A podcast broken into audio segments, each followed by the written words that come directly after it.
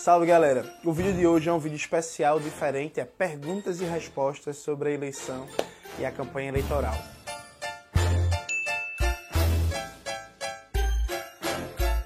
Eu decidi gravar esse vídeo, a gente tá gravando numa sexta-feira à noite, né? Então assim, falta menos de 48 horas para as eleições.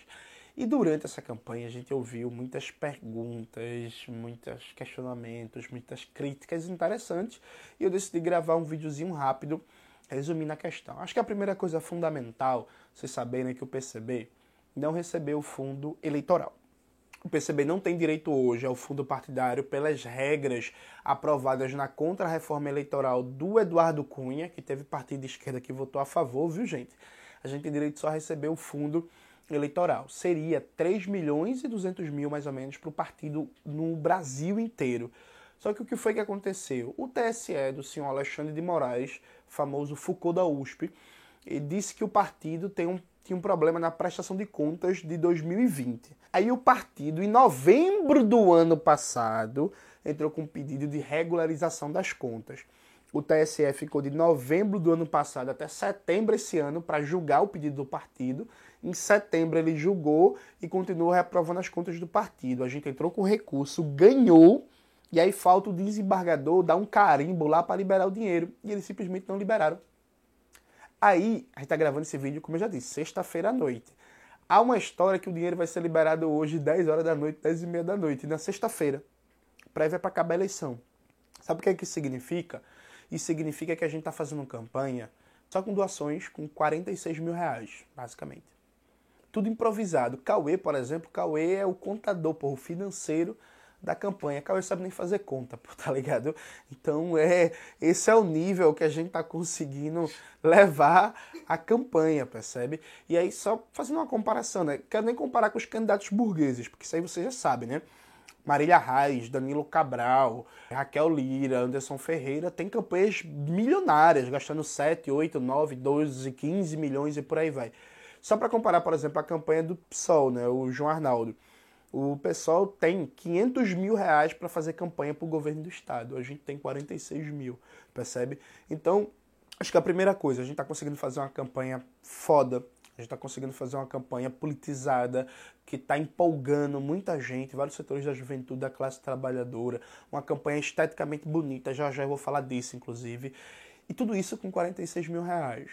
É por isso que a gente fala que a democracia burguesa é uma democracia que não reflete a vontade popular e a influência da sociedade, que determinadas forças políticas têm na sociedade. Se o dinheiro do TSE tivesse saído, o dinheiro do TSE não, aliás, o dinheiro da gente tivesse saído, né, o fundo eleitoral, o PCB Pernambuco receberia, vamos, sei lá, imaginar, que a gente receberia 200 mil para fazer campanha para o governo do estado. É pouco, tá ligado? É quase nada.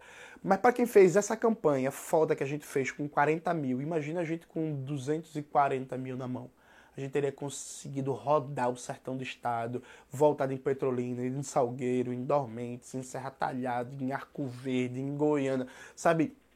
E em várias cidades que simplesmente a gente não conseguiu ir. Tipo, é isso.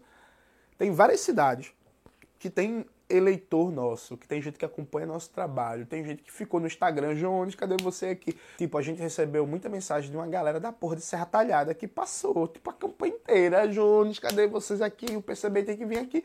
E a gente não tinha dinheiro para ir pra Serra, sabe? Então, assim, eu não sei que votação a gente vai ter, eu espero que seja uma votação muito foda. É, nem, vou, nem vou falar para vocês agora das minhas expectativas, mas uma coisa é certa: a nossa votação foi prejudicada por causa da malícia do TSE, do senhor Alexandre de Moraes, que perseguiu o PCB. O PCB foi o único partido que isso aconteceu. Inclusive, é isso, né? Acho que isso diz um pouco sobre quem a burguesia está considerando uma ameaça potencial que não pode deixar crescer, não pode deixar aparecer mais. Acho que a segunda coisa dessa campanha é que muita gente critica as campanhas comunistas porque as campanhas são feias esteticamente, porque tem aquela estética que o pessoal chama de PCB boomer, né, que é aquela coisa meio, enfim, caricata, meio antiga e tal. E sempre criticaram muito a ideia de que os comunistas fazem campanha tem uma estética só relacionada à União Soviética, à China maoísta e não desenvolve uma estética nacional. Pô, velho, eu sou muito orgulhoso dessa campanha do PCB Pernambuco, a gente fez um trabalho foda. Felipe, Marcelo, Aline, Maxwell, Rafael, a galera fez um trabalho foda. A gente conseguiu desenvolver, modesta à parte, a campanha esteticamente mais bonita do PCB no Brasil inteiro. E se pá, a campanha mais bonita dos últimos 20, 30 anos, viu? A gente conseguiu mostrar a possibilidade de criar uma estética comunista que dialoga com a realidade da história pernambucana, da história da classe trabalhadora pernambucana e a história brasileira. A gente conseguiu fazer um negócio que é, meu irmão, vamos pegar o símbolo comunista, uma foice e um martelo. Como é que a gente regionaliza esse símbolo? Como é que a gente deixa ele pernambucano? Porra, Mangue Beat. E aí teve um, até uma coisa engraçada, né? Porque o camarada que fez a imagem e ele botou um siri em vez de um caranguejo, mas tudo certo, mas ficou massa. Então a gente conseguiu colocar uma fusão do Mangue Beat com o movimento comunista. E é, esse símbolo da campanha da gente ficou assim, incrível, a estética da campanha ficou incrível. Até uma provocação que eu fiz com meu amigo Pedro Maren, ele escreveu um texto há três anos na revista Ópera dizendo que existia um problema na estética comunista, que a estética comunista não tinha se nacionalizado, né? que era uma estética comunista muito voltada para fora, para o passado, para a União Soviética, para Cuba, para a China, para a Coreia. E de fato, acho que é uma questão. E aqui em Pernambuco, essa campanha, eu acho que ela é paradigmática, ela é histórica, a gente conseguiu resolver isso, assim, tá ligado? Acho isso uma coisa marcante, emocionante da campanha. Acho que a terceira coisa, muita gente pergunta, né, por que eu não saí candidato a deputado, né?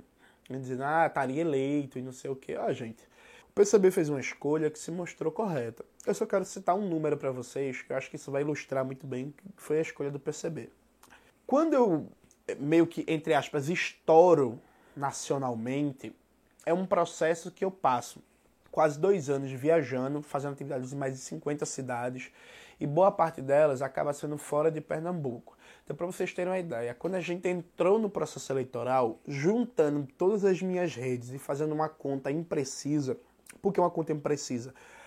uma mesma pessoa pode seguir a gente no Facebook e no Twitter tá ligado? Então, assim, não são, sabe, pessoas diferentes. Mas, enfim, fazendo uma conta imprecisa e arredondando para baixo, quando a gente entra na campanha eleitoral, tinha mais ou menos um milhão de pessoas que acompanhavam a gente por mês nas redes sociais. Isso fora o YouTube, né? Só juntando TikTok, Instagram, Facebook, Twitter e por aí vai.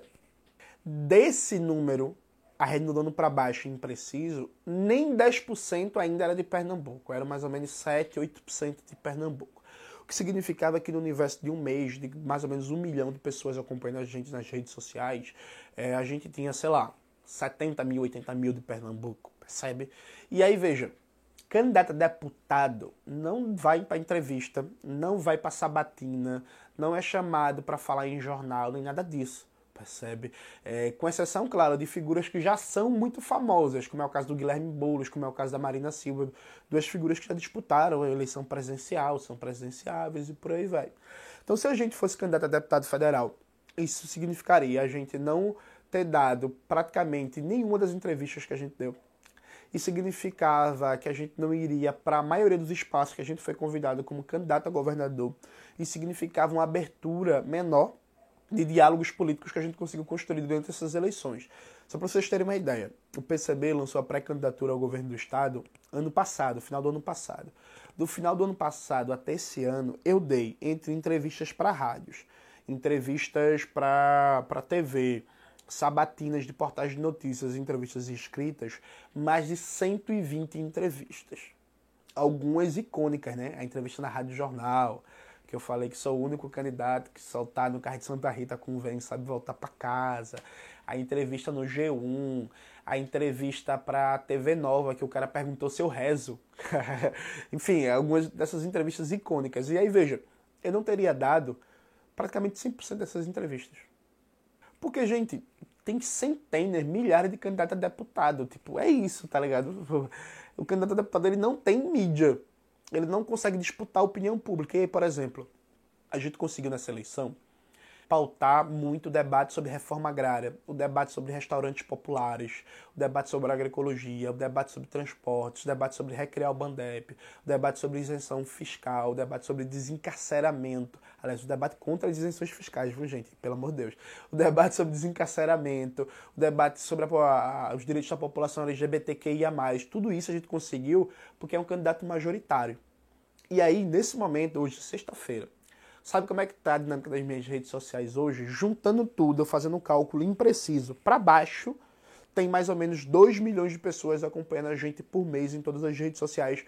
Lembrando, a exceção do YouTube.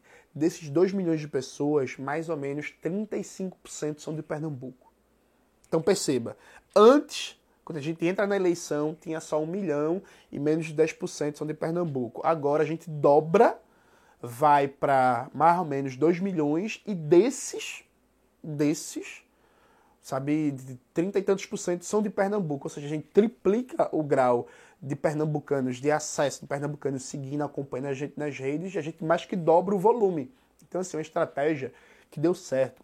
Hoje, o PCB é muito mais conhecido em Pernambuco. O PCB vai sair dessa eleição fortalecido, vai recrutar gente que só porra. A UJC vai recrutar muita gente. Eu sou muito mais conhecido.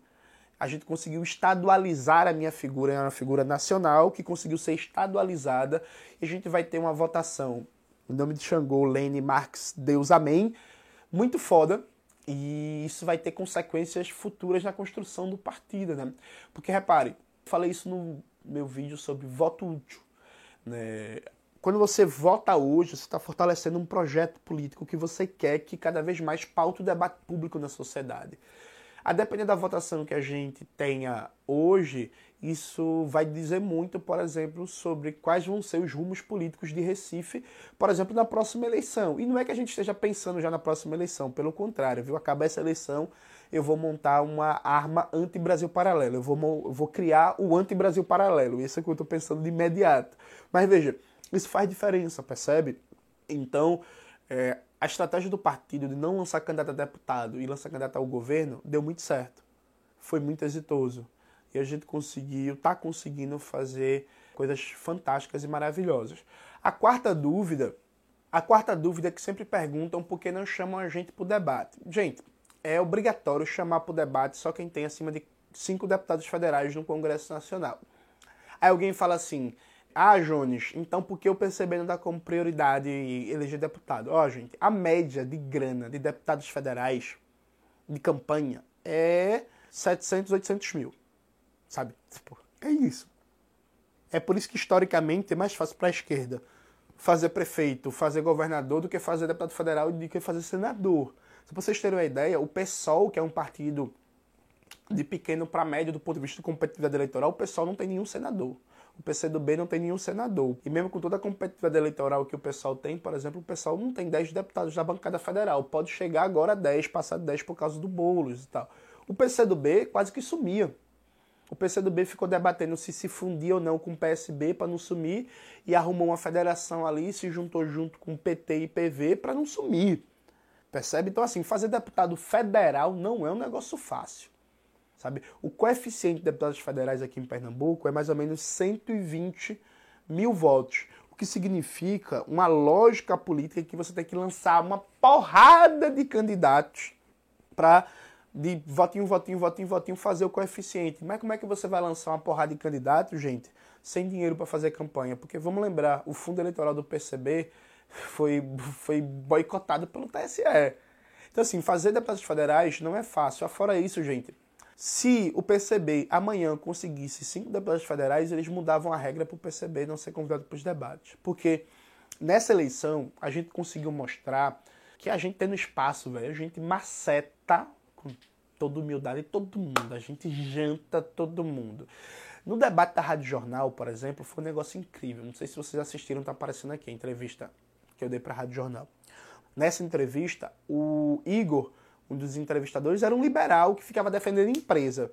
E o bicho veio para cima de mim com tudo, querendo defender isenção fiscal. Bicho, não segurou, tá ligado? Desmontei o argumento em dois. Podem, podem assistir o vídeo e tirar sua, sua própria conclusão. Assim como na entrevista que eu dei para a CBN, teve um cara que veio defender o Miguel Coelho e falar que não era problema ser de família rica estar tá na política. Podem ver a resposta que eu dei, tá ligado? Eu acho que o PCB conseguiu demonstrar que a gente tem quadros muito qualificados que não só conseguem fazer um debate sobre marxismo, luta de classes, imperialismo, alienação, como conseguem debater também com muito mais propriedade que todos esses candidatos burgueses, políticas públicas, orçamento, governança, proposta, o que fazer na saúde, na educação, na segurança, no transporte, no combate à fome. Ah, nessa eleição, por exemplo, o Gabriel Colombo, lá de São Paulo, que para mim é o destaque nacional do PCB nessa eleição.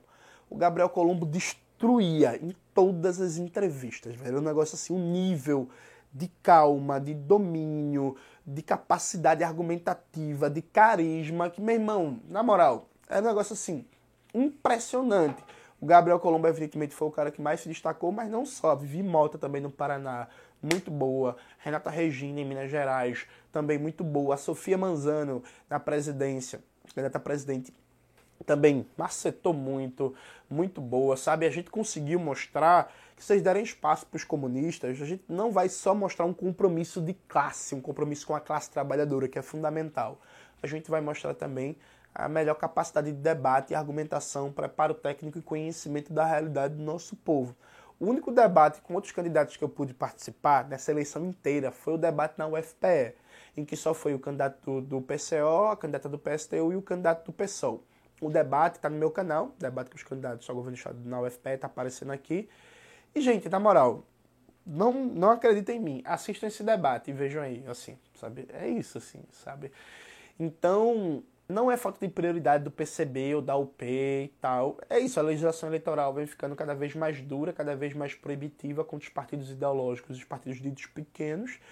E é cada vez mais difícil, tá ligado? Infelizmente a gente não pôde ir pro debate, mas a gente aproveitou muito bem os espaços que enfim, a gente teve nessas entrevistas e foi muito bom. Acho que no geral foi muito bom. Acho que por último, a última questão que a gente sempre escuta é porque a gente não saiu na unidade de esquerda. Assim, a gente tentou, com toda a humildade do mundo, é, acho que no pós-eleição cabe um debate mais aprofundado sobre isso.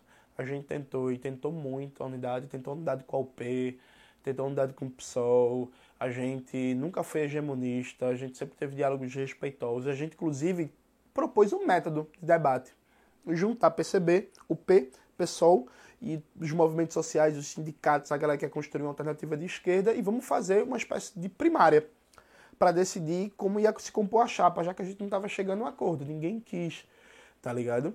Então assim, a gente fez ao máximo podia para construir uma unidade. Aqui em Pernambuco a gente está apoiando a candidata ao Senado do PSOL, Eugênia Lima, mas não conseguiu sair juntos.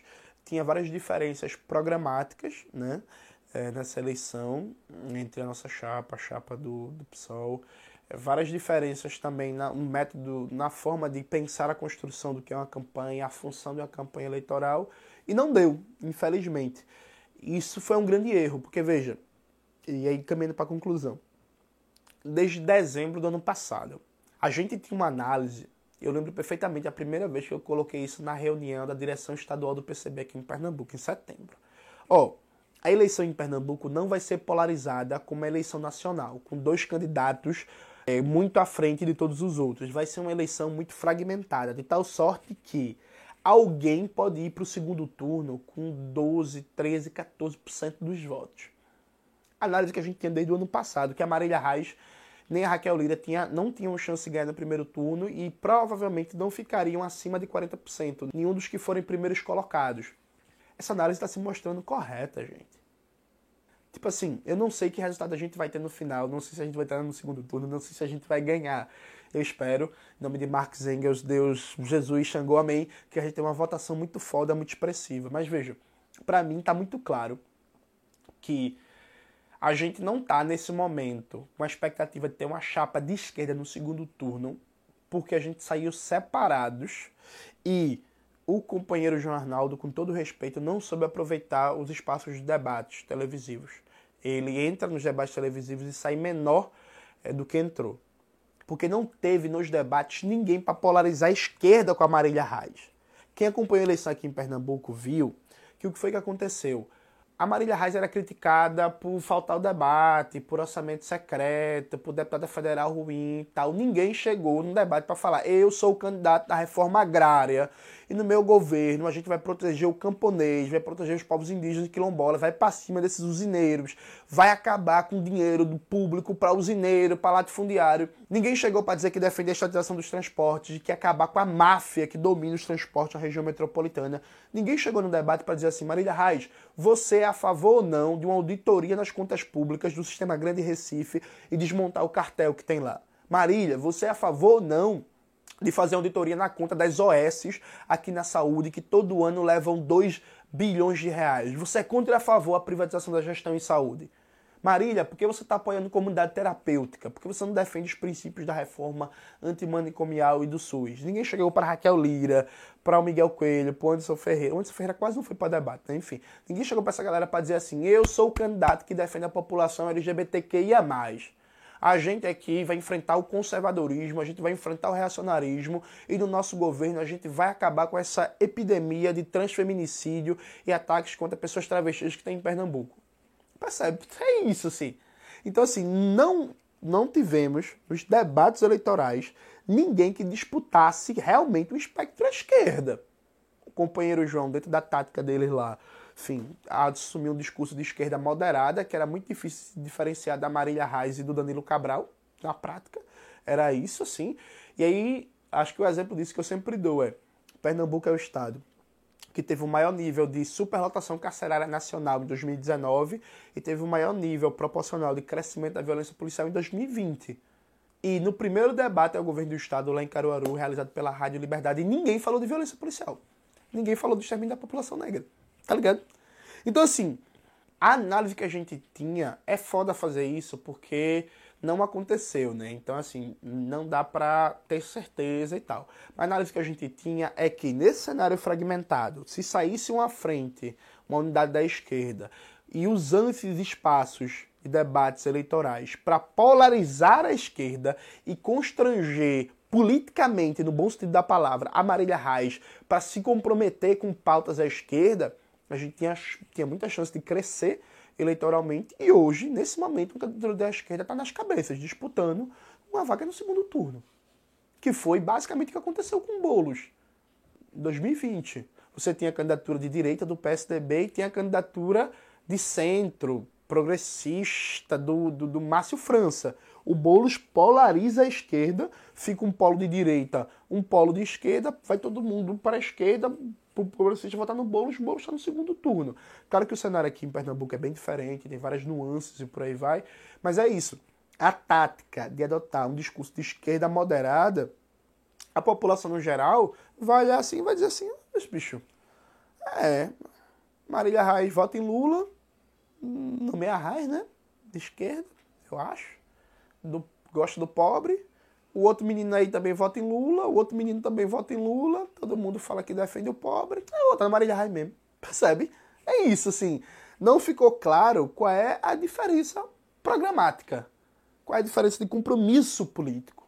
Acho que foi isso que faltou nessa eleição, e aí depois a gente faz um balanço mais detalhado, depois faz um debate mais amplo e por aí vai. Mas eu só quero dizer assim, que a análise a perspectiva que a gente colocou se confirmou e que talvez, a partir do dia 3, a esquerda pernambucana precise colocar a mão na consciência e fazer um balanço, porque ela pode ter cometido um erro histórico nesse momento. Enfim, e eu acho que é isso. São essas principais questões, as principais perguntas que a gente respondeu durante essa campanha eleitoral. Esse sábado vai ter dois vídeos né, para encerrar esse processo. Esse é o primeiro. Eu já vou agradecendo a você que vai votar, votar na gente, a você que vai votar 21, a você que doou financeiramente durante a campanha, a você que divulgou material, que compartilhou, que indicou nossa candidatura, que falou da gente, que conversou com amigos e amigas. Ainda dá tempo, não acabou a eleição. Então, assim, até o momento de votar na urna, Fale com amigos, fale com amigas, mande mensagem, liga pra galera, pentelha, manda vídeo do canal, manda proposta nossa, fala que conhece, fala que já viu na rua, nos protestos, nas lutas, na formação, explica que é o único candidato popular, proletário, que não é herdeiro, que não é rico, que não é burguês, que não é esses desgraçados. Enfim, é o único candidato que vocês vão ver na luta e na militância no pós-eleição. E eu acho que é isso, gente. Um cheiro para todo mundo, um beijo. E se a gente ganhar essa eleição, eu prometo que eu vou dar um aumento para Cauê. Então você é solidário com Cauê, vire voto, consiga mais votos por 21, que Cauê vai ganhar um aumento de 160%. Promessa feita é promessa para ser cumprida. Tchau, tchau, gente.